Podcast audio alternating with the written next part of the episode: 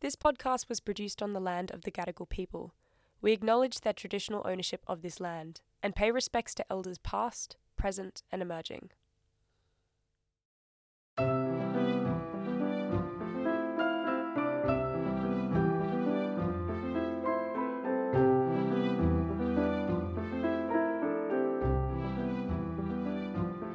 Hi, welcome. My name's Harry Peters, and this is The Road to Find Out. So, today we are joined by the super bubbly and super wonderful Young No, uh, who is a lecturer in biomedical engineering and is cringing at that description of him, even though it's accurate. Um, so, Young is actually our first STEM guest on the podcast, so very exciting. And uh, could you please introduce yourself to our listeners? Thank you, Harry, for that introduction. Uh, my name is Young, uh, and I'm the deputy head of school from the School of Biomedical Engineering. And yeah, as you said, I'm a lecturer as well, and I uh, focus on the area of uh, biomaterials uh, for my research. But most of my uh, responsibilities, r- most of my responsibilities lie in the teaching space, uh, ensuring that uh, the curriculum that we have for our biomedical engineering students help them prepare to be good engineers moving forward into their professional careers. Awesome, awesome. So, I imagine you studied biomedical engineering as Yep. an undergrad, right? Could Yep. you walk us? When did you do your undergrad? Okay, so my undergrad, I started my undergrad in twen- 2008, eight, right? And uh, I did it as a combined degree. I did it as a combined degree. Uh, back then, it wasn't a pure biomedical engineering degree. It was actually a part of the mechanical engineering degree stream. And so my degree title is actually Bachelor of Engineering, bracket mechanical, bracket biomedical. And also I combined it with a degree in medical science. So I do have a combined degree, medical science, uh, majoring in physiology. Damn, pretty diverse. Yeah. Yeah, it sounds diverse, but uh, we were exempt from a lot of subjects, right? Se- it's an engineering degree is a four-year degree, a medical science degree is a three-year degree. If you do it separately, you can combine them to make it a five-year degree. Okay, awesome. Yeah, because there are a lot of, there are quite a few interrelated uh, subject areas where uh, it's considered uh, we can exempt uh, cer- certain subjects from uh, the, the two parts of the degree. Yeah. Yeah. And what was it that drew you to biomedical engineering or engineering more in general? Right, so I do have a big passion for Lego, and uh, and and um, I think a lot of the engineers actually uh, consider Lego as one of their favorite hobbies, and and I'm also one of them. Right, and I do have a big, as as you s- uh, saw a few days ago. there are ago. worse right? addictions. There are worse addictions. Yeah, go on. uh, I have a, a big Titanic uh, Lego uh, piece, uh, Lego um, setup in, in oh, my it's, office. It's it's awesome. Oh yeah. Okay. Yeah, and so I did. I did have that sort of general sense of um, interest in just building stuff, uh, taking parts, uh, taking taking apart machines and devices as well when I was young, um, and then sort of got into high school.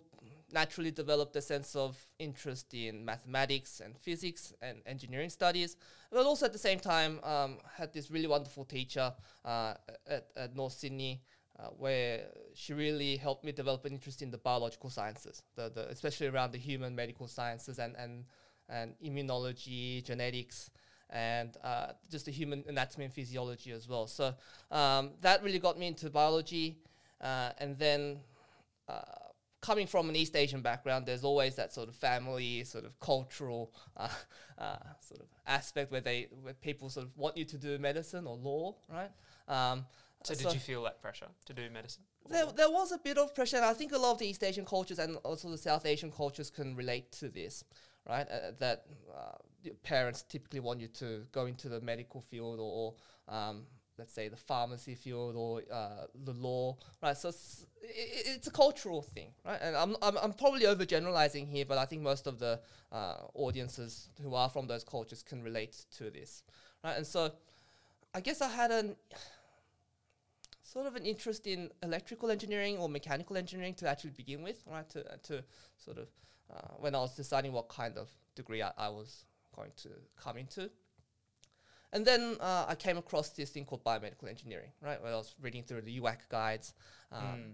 and whatnot. And, and, and I thought, okay, this could be a uh, sort of a, a good compromise between the, the, my uh, interest in the traditional engineering and, and, and, and the biological and, and the medical, let's say, the desire for, for uh, the people around me to do so, to go somewhere into medicine, right?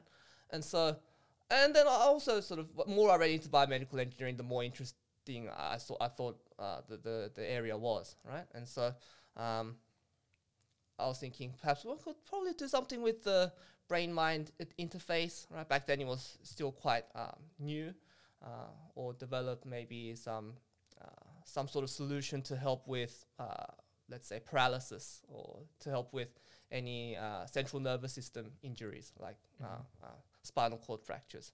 Um, and so yeah, that's where that's how I sort of decided to get into uh, biomedical engineering, and I decided to combine with medical science because I thought uh, perhaps it'll help me with the additional sort of medical science knowledge, and and I think I was able to appreciate back then that um, engineering is uh, quite related to the applied science um, area, and so to to be really able to go in deep with the engineering, you also need to be quite uh, knowledgeable in the sciences.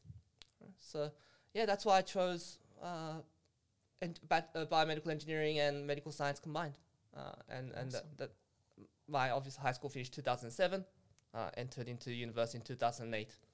Yeah, and what Yeah. were those undergrad years like? Was it a very social time? Did you think? Yeah, that- it was very yeah? social. It was very social. Um, of course, we didn't have the pandemic, right? First, Yeah, um, 2008, or, or- and also um, it was back when sort of Facebook was a cool thing, right? And Now it's not really so. It's it's it's more about a political arena. Um, but uh, yeah, Facebook uh, and also people actually called each other and texted each other too, like Right. over the over over. So do you think things have changed a lot over the past ten years? the or so? social environment? Yes, definitely has changed a lot. Um, for, i- for the worse, or I wouldn't say for the worse. I guess it's different ways of adapting. I guess, or, or another word for that could be coping. Like it's, it's with the changing sort of technologies, what everyone else is using, uh, what what seems cool at the time. Perhaps would probably uh, dictate a lot of uh, how how the students socialized, uh, and so yeah, it was uh, we. I- I guess in, in, in first year though, for me personally, actually up to, up to second year, I had a lot of classes, right? Uh, Engineering uh, classes typically, uh, like if you look at the timetable, you get scheduled uh, contact hours like almost 25 hours a week, right? yeah, and so it, it's quite a lot. You get a lot of pracs and labs, right? and so that, that kind of forces you to uh, sort of talk to people with you, uh, like that are sitting around you as well, uh, and and you do end up forming these sort of, uh, let's say, friendships or these acquaintances where you sort of see them quite often, right? Mm. um, uh, because you- you're in so many of these classes like maths and, and, and chemistry and, and physics. Uh, and so, uh, And yeah, that came, sort of came naturally. right? yeah. Are you still like friends with the people you made? I would consider them friends. I would consider Yeah. them friends. I, I'm not too sure if they would still consider me friends. Uh, oh, right. uh, but uh, we, we, we, we, still we connected with each other on LinkedIn uh, and Facebook and The uh, most important And, and actually, no, platforms, it's actually yeah. quite important. Actually, you bring up a good point because uh, one of the things that you that students should try to aim to do is develop good relationships with their peers and colleagues, right? Because eventually your peers and colleagues and yourself as well will graduate and, and work in the professional field, uh, no matter what degree you're in, right? And and those will actually act as networks you can ask uh, certain things or like ask maybe s- small favors or um, uh, do some collaborations perhaps as well. I'm Or actually yeah, and and and and the thing is that I, I sometimes call upon some of my uh, uh, colleagues from my undergrad days uh, to if they if they can uh, speak to some of our students in BME in, in biomedical engineering. Um, if they can speak to like do some guest lectures, uh, if they have any internship opportunities as well, uh, I s- encourage them to uh, contact me to uh, to provide those connections. Yeah. And so i it's very important that I think uh, if you are able to right um, gener- uh, generate some uh, collegial friendships and, and, and networks during your student days, right? And, and you can use, maybe not use, but you can um, uh, you can uh, exploit. no. not exploit. um, you can. Uh, what's a better word than use and exploit? You can rely on, on, Right. on them uh, to a certain extent. Yeah. Um, awesome. So moving on from your undergrad, so you did yeah PhD in biomedical engineering, still at USyd. Still at UC, Yeah. yep. Who was your supervisor? So my supervisor was Professor Hala Zreiqat. Um, Yeah. Some of you actually might know her. She, uh, some of some of you in the audience might know her. Uh, she received the NSW Premier's Woman of the Year a couple of wow. years ago, Wow. right? Uh, for her uh, the her leadership in research for the bio- biomedical engineering, biomaterials and tissue uh, engineering research. And she's one of your colleagues, right? Like she Yes, works yes, at USyd. yeah, yeah. She's she's a professor here at uh, the School of Biomedical Engineering at, at the University of Sydney. Yeah. And, And, so I was her PhD student. I also I was also an honors student too. I did an Wow. honors. Uh, well, engineering you do an honors year uh, as part of the embedded degree program, and so Yeah. that kind of naturally led into the PhD program. Well, I imagine she must have had a big impression on you. Do you, was she a kind of mentor figure for you then? Yes, Yeah. definitely, and, and and she's inspired me a lot in, in a lot of ways. I have to say, um, uh, not just in the sort of the research sort of the, the context and, and the knowledge aspect, but just um, how to act, how to behave in a professional setting, uh, how to uh, sort of how to establish collaborations, how to establish networks, how to talk with uh, certain sort of different uh, people within the field of academia Mm. and yeah, that's that's helped me a lot. And, she's also helped me quite uh, a lot in sort of helping me establish myself here at the School of Biomedical Engineering. Yeah, because you have such a long history with USyd because you've been here for the what past Yeah. fifteen years. or Yeah, something? so it, I'm actually quite atypical, right? So Right. I'm actually quite um, sort of unique in the sense that in in the STEM fields, right? If the path to academia is often you do have to do a uh, separate research uh, uh, contract, let's say. It's called postdoctoral research, right? After you do your PhD, you do, sort of do that uh, for a couple of years or a few years uh, elsewhere, right? Mm. So that you sort of get the uh, you develop connections, you develop networks over there uh, in, in a different country or a different lab, uh, bringing the know-how as well, and, and, and then establish your own uh, uh, research area, pretty much. Uh, I guess I'm, I'm unique in the sense that I'm I'm a teaching focused academic as well, right? So I'm actually uh, most of my uh, uh, responsibilities lie in, in the development and the maintenance of the biomedical engineering curriculum, uh, both at the undergraduate and the postgraduate level. And I do a bit of research uh, with biomaterials to um, essentially uh, keep up to date, right, with the Mm. latest research, and also to um, inspire uh, the the current students, all right, um, to uh, help them explore the latest in the biomaterial space. So am I right in saying that your main research focus and really what you teach is on synthetic biomaterials? So would you mind basically walking us through what that is? Yeah, so just going back, uh, I do teach uh, a course in biomaterials. It is a Yeah. core uh, unit in uh, the biomet- biomedical engineering degree for both undergraduate and postgraduate, and of course that's tied to the research that I do.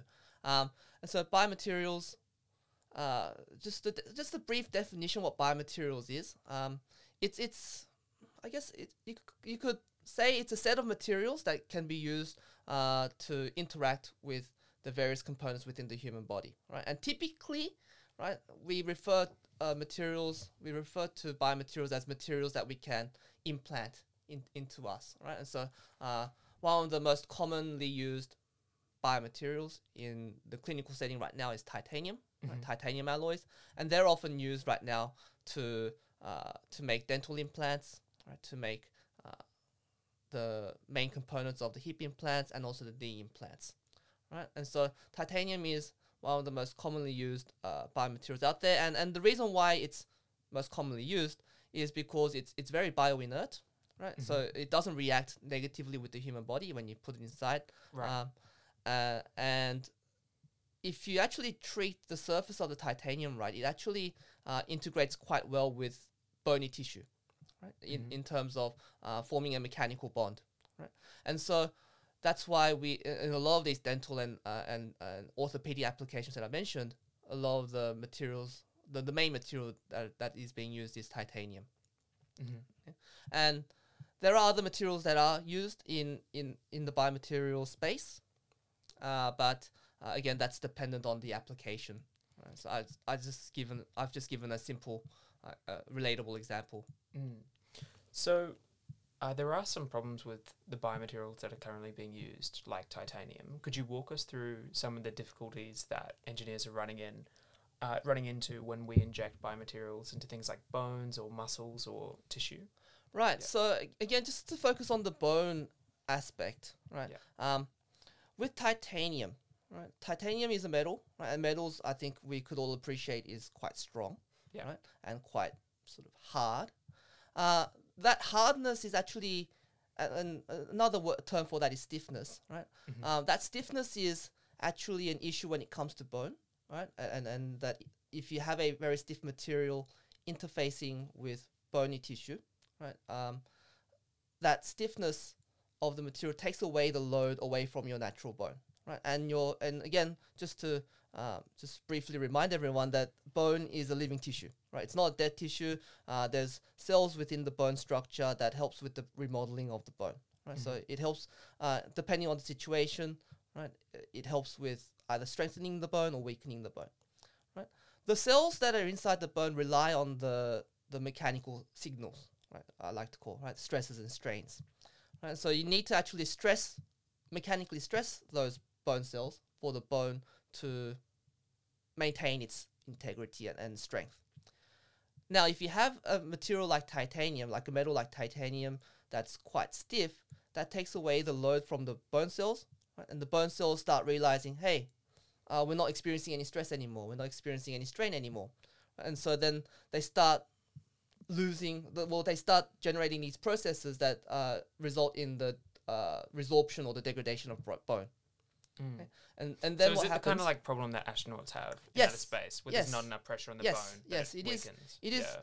it does rely on the same principles right and so uh, astronauts in space because there's no well less gravity in, in, in the in the space or in space uh, there's less loading on the bone right the cells realize that there's not enough stress they start um, resolving or, or uh, the resolve the word resolving means reducing the mass of the bone right so Right. uh, the, the uh, they start resolving right? and so you do get a, a weaker bone and that can ultimately lead to fracture and, and broken bones if you add too much if you provide too much load after that has happened Mm. So in your area specifically, you're researching alternatives to metals, right? So synthetic biomaterials. yes so so uh, w- what we're trying to do is move away from metals and and another caveat here is that metals can't be used for everything right Mhm. metals have strength right they have uh, hardness and they can be used for right now they're being used for uh, as, as I said applications where loading is very important and you don't want anything to break inside your body right so and also titanium is quite tough as well So would that be something like a hip replacement? yeah yeah like a hip replacement knee replacement dental Yeah. implant right and so my research is actually in uh, well what, what i'm doing as part of my research is trying to develop materials that are for soft tissue hmm but also require the strength. Right? So of course you can't use titanium rods to replace your ligament, or you can't use titanium plates to replace uh, or, or to adequately replace the cartilage in, between your joints. Yeah. Uh, right now, what they're doing is they're using some some uh, plastics to uh, uh, create that cartilage environment in in total knee replacements and hip replacements. But the problem with them, right, is they wear out, right? Mm. Because they're, they're, these plastics are also quite hard, right? So if you rub it, they start generating these microparticles, uh, and Mm. uh, and then you and those microparticles actually uh, generate uh, an inflammation response. Right? So uh, the cells recognize those particles as, hey, they- you shouldn't be here, right? We'll start getting rid of you. So is that the immune system responding to it? Yes, in, in the most general sense. In the most Yeah. general sense, it's similar to how um, if you get a cut on your skin, right, and, and maybe dust particles and, and other um, sort of environmental uh, particles go into your cut, and then your cut starts swelling up or your cut starts sort of inflaming. Right. Similar case here, right? If you have anything that's generating wear particles due to the movement of the joint, and you've got a plastic that, rep- if you've got a solid plastic that uh, is acting as your cartilage, right? Um, it'll start generating these microparticles, and essentially, those microparticles will generate an inflammation response, and over time, that actually uh, uh, creates an environment within the joint or where, wherever that plastic is uh, that is conducive to the degradation of the surrounding tissues, because um, the macrophages or the, the cells that are involved in the inflammation system keep trying to destroy these microparticles because they can't they just keep doing it right? And and then um, and because these uh, the agents that the, ma- the the cells of the immune system release uh, tend to be uh, quite acidic uh, quite uh, and, and consist of degradation and degra- de- degradation enzymes right um, uh, it, it does d- damage the surrounding tissue It also weakens the strength of the plastic, right? Yes, it also weakens the strength of the plastic as well, right? So, um, with synthetic polymers, right, synthetic plastics, if you put them inside the body, and generally these polymers tend to be strong as well, right? Right. Uh, Because we want them to um, uh, sustain the load. Uh, typically, if you have a strong material, they have low degradation, right? And and so they they they they have trouble degrading inside the body, right? And so what happens here is that the cells of the immune system try to get rid of this piece of plastic inside your body, right? They can't. They keep, again, as I said, they keep releasing these uh, degradation mediators or degradation enzymes, acids, right? And then what happens, i- interestingly, is is the molecular structure of the plastic degrades, Mm-hmm. but the actual physical structure of the plastic doesn't. Mm-hmm. So what that means is that um, because polymers or plastics, their strength is dictated by the strength of those uh, strength of the molecular chains that are within the uh, the molecular structure of the plastic. If the enzymes and the acids start degrading those molecular chains, I call them molecular spaghettis, by the way, uh, because they're made up of a series of carbons Right. uh, once th- they start degrading, right, you lose the strength, but you don't lose the mass. Mhm. Right? So the, the the plastic piece of plastic stays as it was before, but it's it's it's become weaker. Right. So, um, and that's actually a problem when it comes to uh, any uh, plastic uh, implants that uh, you implant, whether it's for load bearing or non load bearing. Right? So Mm. one of the things that I'm trying to do for my research is trying to find out ways where that degradation process can be at least minimized, right? If not, uh, uh, remove that uh, problem altogether. So if I'm understanding you right about plastics, like one of the difficulties is that they lose strength, um, that parts of it split off and then can cause inflammation in the body. But isn't it also true that um, with synthetic biomaterials, sometimes you actually do want it to degrade so that the body can take over? Say, for instance, like in titanium, uh, because it doesn't degrade, it means that bone can't regrow and there isn't enough pressure on the bone. Mm-hmm, So I guess this leads us to sort of um, the the holy grail or the biggest question, which is, uh, you know, what is the kind of alternative, or like what alternative are you working on then? Yeah, yeah. So with any engineering solution, right, you do need to take into consideration the application, right? And so with, let's say for example, bone tissue, you want to replace a piece of bone or you need to fill up a piece of bone. The holy grail set of properties, I'd like to call, right? You need the combination of mechanical strength. Of course, it needs to um, withstand the load, otherwise it will just fracture and, and, and start shattering everywhere inside your body. You don't want that to happen.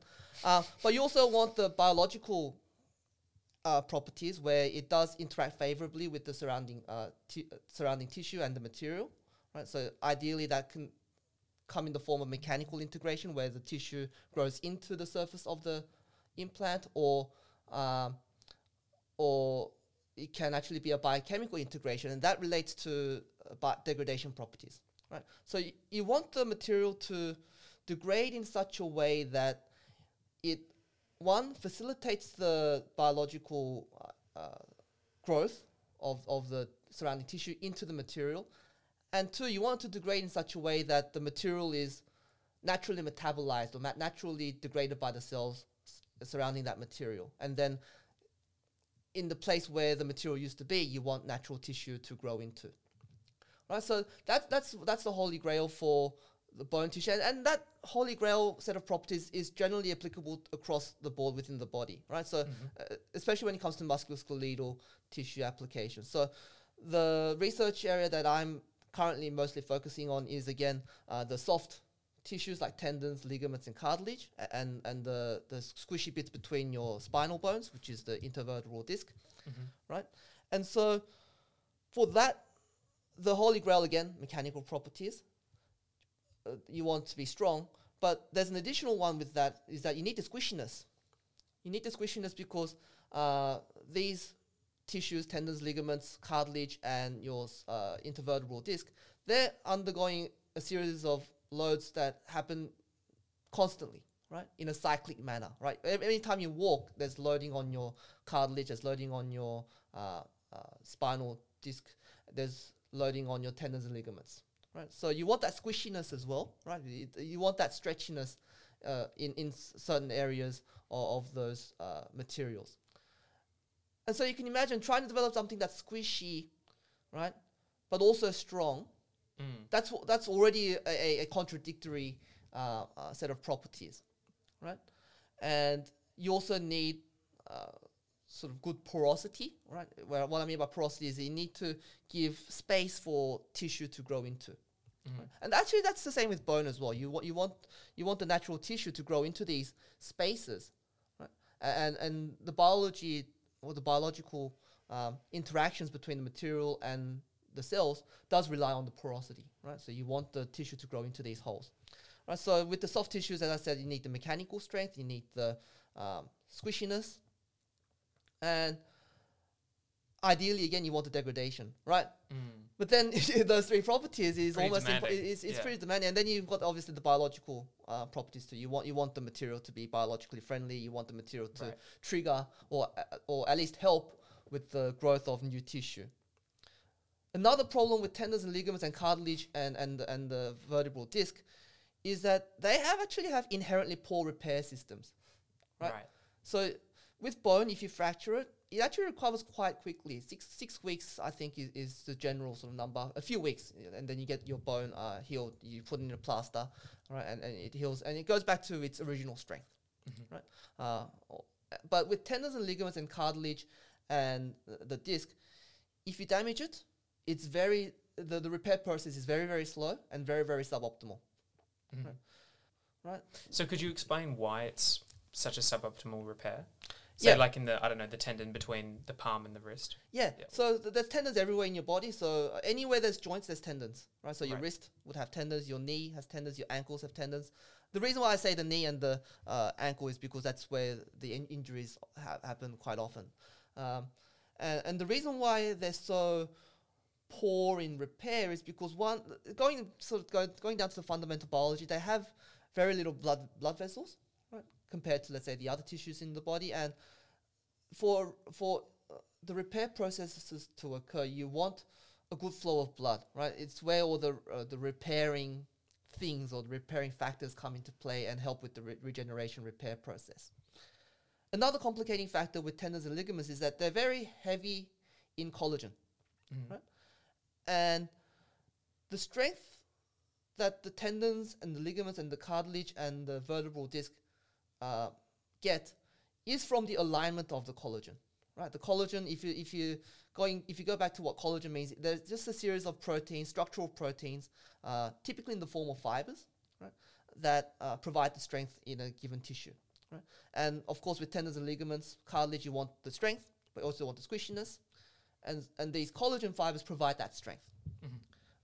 Uh, and the strength of those collagen fibers is also dictated by the alignment. During the repair process, if you ri- if you rip up your tendon or your ligament, that alignment of collagen is very poor, right? Because the repair process is poor. It takes over a long period of time. There is no stimulus to help with the um, alignment of collagen fibers, right? And so you get this very haphazard arrangement of collagen fibers within the, the broken area of the tendon and ligament or, or, or cartilage. And so y- it's it's quite common. uh, Actually, you get a high higher rate of re-rupture Right. Right. i- once you've started ru- rupturing your tendons and ligaments because of the pair, poor repair processes. Right, so with the research that I'm doing is I'm trying to develop these synthetic materials that can essentially replace the tendon and the ligament, right, or essentially replace the cartilage, right. And of course, as I alluded to earlier, there's the three properties that uh, the, the, the, the, the, the, the three, uh, let's say, unreconcilable, ir- irreconcilable uh, properties, the mechanical strength, the, the water content or the squishiness. Are called, uh, typically, uh, the, the scientific sort of aspect is the water content. You want the water content to be high, and the degradation. Right now, I'm focusing on the first two, right? The the squishiness and the mechanical properties, and hoping, and, and then perhaps working on the degradation later, right? And and then of course you need the biological properties, the fourth one, right? If you if you can focus on the, these three, right, we could at least mitigate some of the issues that we have with synthetic polymers that we mentioned earlier. Right. Uh, and so if we can allow the biological tissue to at least ingrow, right, it'll help with the the reducing of the inflammation response. It'll help with the reducing of the the, the, degradation rate and, and the impact that ha- has on the mechanical properties. And so, while the strategies that we're looking into is essentially developing uh, fiber reinforced hydrogels, where the fibers are hidden inside the material, the strong ones, the strong hidden, the strong fibers like uh, polyethylene or, or uh, polyethylene based fibers, right? Uh, they tend to be quite strong and they also tend to be quite bioinert. So we, we hide them inside the material, and the outside of that, we uh, create an environment for the cells to grow into, right? Using the hydrogel or using the um, the softer f- jelly-like phase, right? We Right. can add different ingredients to that gel, or to, could add different ingredients to the hydrogel to help facilitate with the biological ingrowth. So what is hydrogel? Just So hydrogel, you could think of that as just like a jelly. Right. Jelly is a hydrogel. Right. Um, jelly is a hydrogel that's made up of gelatin. Right. And and uh, what you can do with jelly, if you have the right equipment, it's not something that you could do at home though. Um, is you could you could subject that to what we call freeze drying, right, or dry it up. Essentially, it, it's a process where the structure of the jelly is maintained, but the water is evaporated. Right. So what you end up having is a thing that looks like jelly that has no water in it, but if you look at the microscopy or if you look at the microscopic structure of that jelly, it's got lots of holes. mm, Right? So the physical structure of the hydrogel, if you take out the water, right, is essentially a network of um, polymeric chains or polymer, right? The, the molecular spaghetti that I was talking about before, right? And and that porous structure helps with the tissue, surrounding tissue to ingrow, right? Of course, not all hydrogels can do that, right? There are specific uh, classes of hydrogels that we can use. Uh, uh, and the most sort of established one in the biomaterial space is polyvinyl alcohol, uh, also polyacrylamide. There's these gels that have been ex- extensively being investigated for biological studies. Right? And so, if we can then decorate those hydrogels with um, certain factors or certain additives, like whether that can be coming, that whether that comes in the form of drugs or whether that comes in the form of other synthetic materials that can release like calcium ions or, or, or zinc ions to help with the regeneration process, right? We could decorate these hydrogels to help with the biological interaction, right? So with these hydrogels that I mentioned, they're very they're, they're quite strong, but they're not degradable, right? So that's the, that's still the problem, right? The hydrogel is not degradable, the fibers are still not degradable, right? But if we can establish a good biological interaction, right, where the inflammation is minimal, right, and the at least the surface is covered by the tissue that we want, mhm. right? That can uh, delay the uh, the rupture that might happen due to the, the presence, the ever presence of the inflammation response. Right. Yeah. So it doesn't have similar problems with plastic where it grows weaker and starts to split off. So that that that that problem would be uh, not necessarily eliminate eliminated at this stage, right? That that's the holy grail. Like we want we we would eventually want that material to degrade in response to or in correlation to the, the tissue ingrowth. But right now, uh, because there is no material that can do that, or at least for now, right, it's, it's trying to mitigate and trying to help with the biological interaction, but while still maintaining the strength, right? The the key function that we want from these synthetic materials is to help with the loading on the joints, at the same time last long enough, right, so that uh, it doesn't, you don't need to uh, remove them because they ruptured Mhm. historically, actually, uh, let, let, let's go back with the history a bit. In the 1980s and the 1990s, people have been investigating the use of just plastic cords, plastic rope, right, with um, uh, to replace synthetic tendons and ligaments. Mm. They thought, hey, this material is biocompatible. Right? We know that it doesn't generate any negative um, response, at least in the immediate term, right? And it's strong enough, and there's no toxic stuff in it. Right? So let's let's try putting in, in tendons and ligaments. And for the first two five years, it's fine, right? It, it, it's able to bear the load. It's very strong. Uh, there's some sort of fibrous tissue ingrowth that helps with that. Because fibrous tissue ingrowth happens no matter what, right? But of course, the tissue ingrowth isn't optimal, right? It's just the natural sort of uh, the fibrous tissue that grows into it. Uh, but after 10, 15 years, right, it, it snaps right, because of the uh, problems that I mentioned earlier, the, the, the, the persistent inflammation that uh, surrounds that material. So going back to what I'm doing now, it, again, it's, it's trying to minimize that inflammation, right, through controlling the biological properties of the material. If you can get the tissue to grow in much faster, or if you can get the tissue to grow in in a way that's much more biologically optimal, then theoretically that inflammation uh, would be minimized to a certain extent to help with the, the longevity of the implant. Right? Right. And that's what uh, at this stage we can aim to achieve.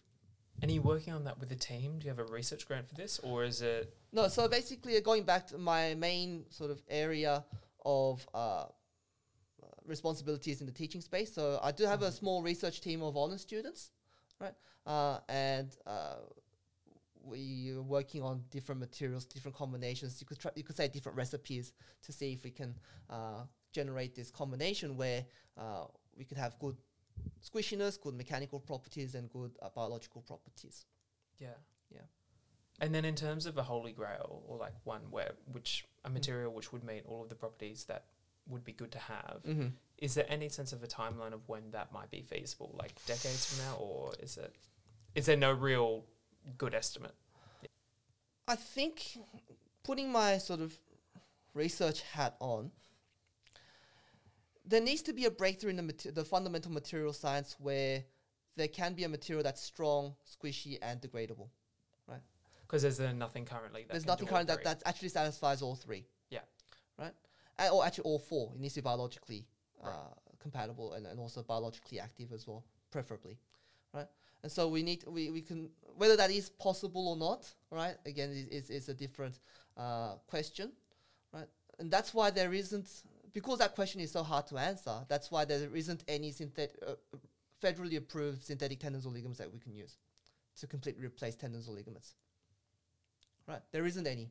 There's there's one there's one construct uh, that surgeons can use to essentially stick it next to the ligament that's there, right? That's ruptured. So let's say a ligament has ruptured, but most of the ligament is in uh, is there, right? But it's disconnected at some point. There is a construct that surgeons can use in Europe and Australia where they it they stick next to that ruptured ligament a a, a basically plastic cord, right?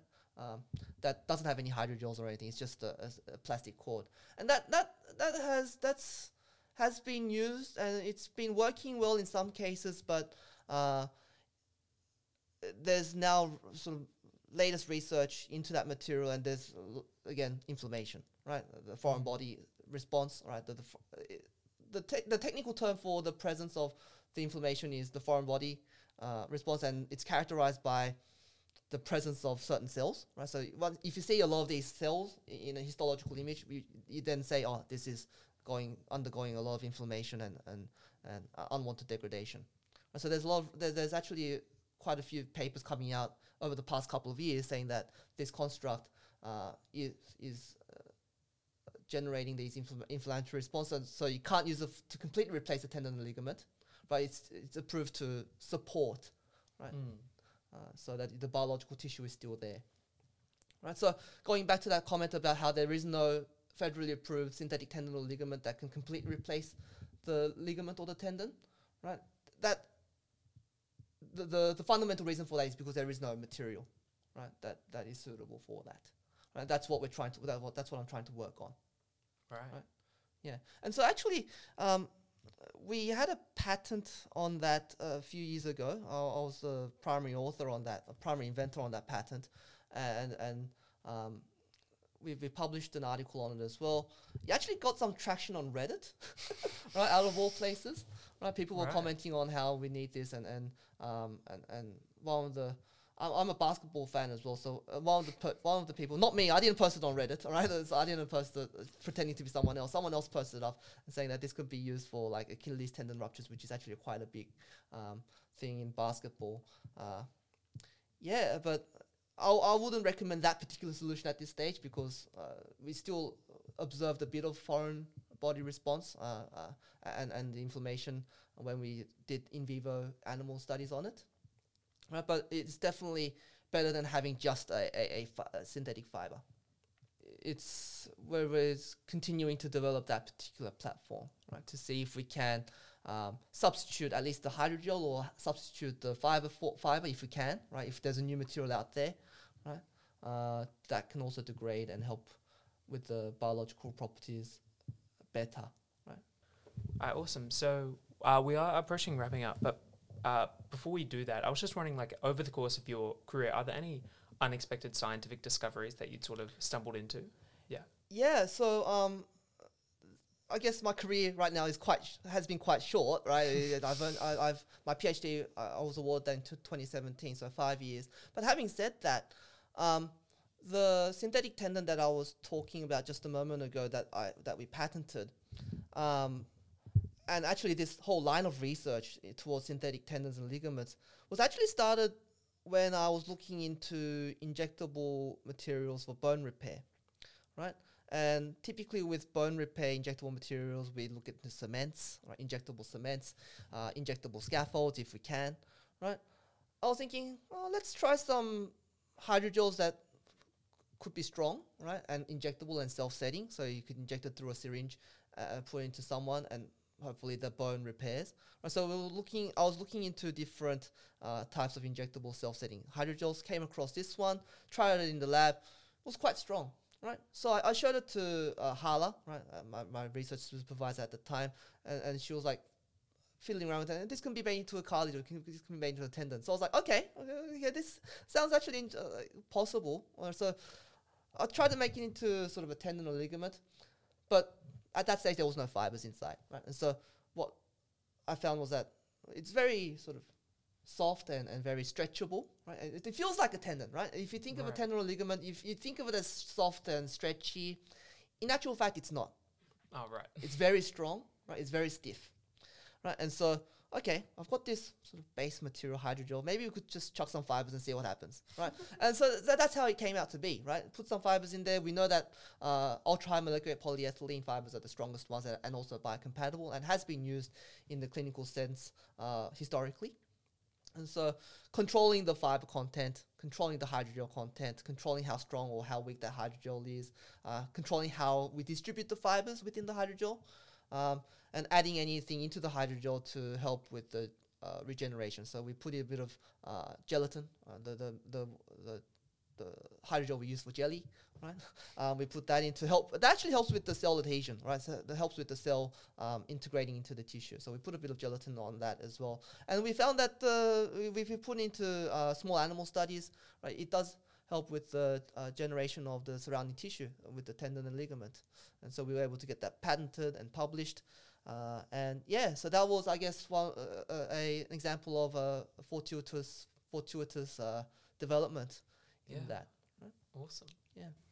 Uh, and the last question that we ask all our guests Mm-hmm. is, um, what is the best piece of piece of advice that you've ever received? Best piece of advice I've ever received. Um, I'm typically the one that gives advice. You're the one that actually, gives advice. right, right, at least in the recent days, because I, I'm Are also. you saving a lot of first years then? Uh, I've been talking to a lot of first years. Uh, like over the past few years, I've been first year advisor, second year advisor, fourth year advisor. Um, I'm also I also do the whole academic progressions advising as well. Um, they get you to do a lot. Far out. yeah, no, it's over the few over the past few years, and of course, Yeah. being the deputy head of school for the education side sort of puts me into these positions where I have to do this. I I I would like to give advice actually in the sense that th- th- is this actually uh, I listen, I've I've come across this advice on YouTube out of all places. Uh, uh, some of you might know this channel, Odd, Odd Ones Out. No, you know. All right. I don't know. Sure, I don't know. All right, that's fine. Um, yeah, uh, in that channel, he was talking about how uh, discipline before motivation, right? Sometimes you might not be bothered to do anything, right? But that's not going to help you, right? So you need to be disciplined, right? You need to, um, if the, if you have lectures scheduled or tutorial scheduled or assignment scheduled, do them at the scheduled time, right? Keep discipline, keep keep your uh, yeah sense of discipline. Make sure um, you do you, you, set your priorities straight. Uh, even if you're not really motivated at a given particular given time, right? If you help yourself to be disciplined at least, right? You get through that sort of phase where you might not have the motivation to do a certain thing, right? And then that will ultimately help you um, in one way or another, right? Either to get through your degree, right, or to get through the next assignment, or to um, get through a particular sort of project or event that you're organizing or running, right, uh, outside of the university environment. So uh, it's it's a quote that's been stuck on my mind quite recently. Uh, discipline before motivation. Right. I've never seen any students that fail um, a course if they've attended all the lectures or attended all the tutorials and submitted all the assignments. Yeah. I- it's very hard to fail if you do all those three. Actually, No. I- I- and then the students that do fail or get absent fail or, or uh, fail otherwise have not done one of those or more of those, or one or more of those three. Yeah. Yeah. Well, awesome. Yeah. Um, that's been fantastic. I think we can wrap it up there. But I just want to say thank you so much again, Young. Thank Yeah, you for really having me here. Um, really Yeah. enjoyed it. thanks. Thanks so much. Thanks.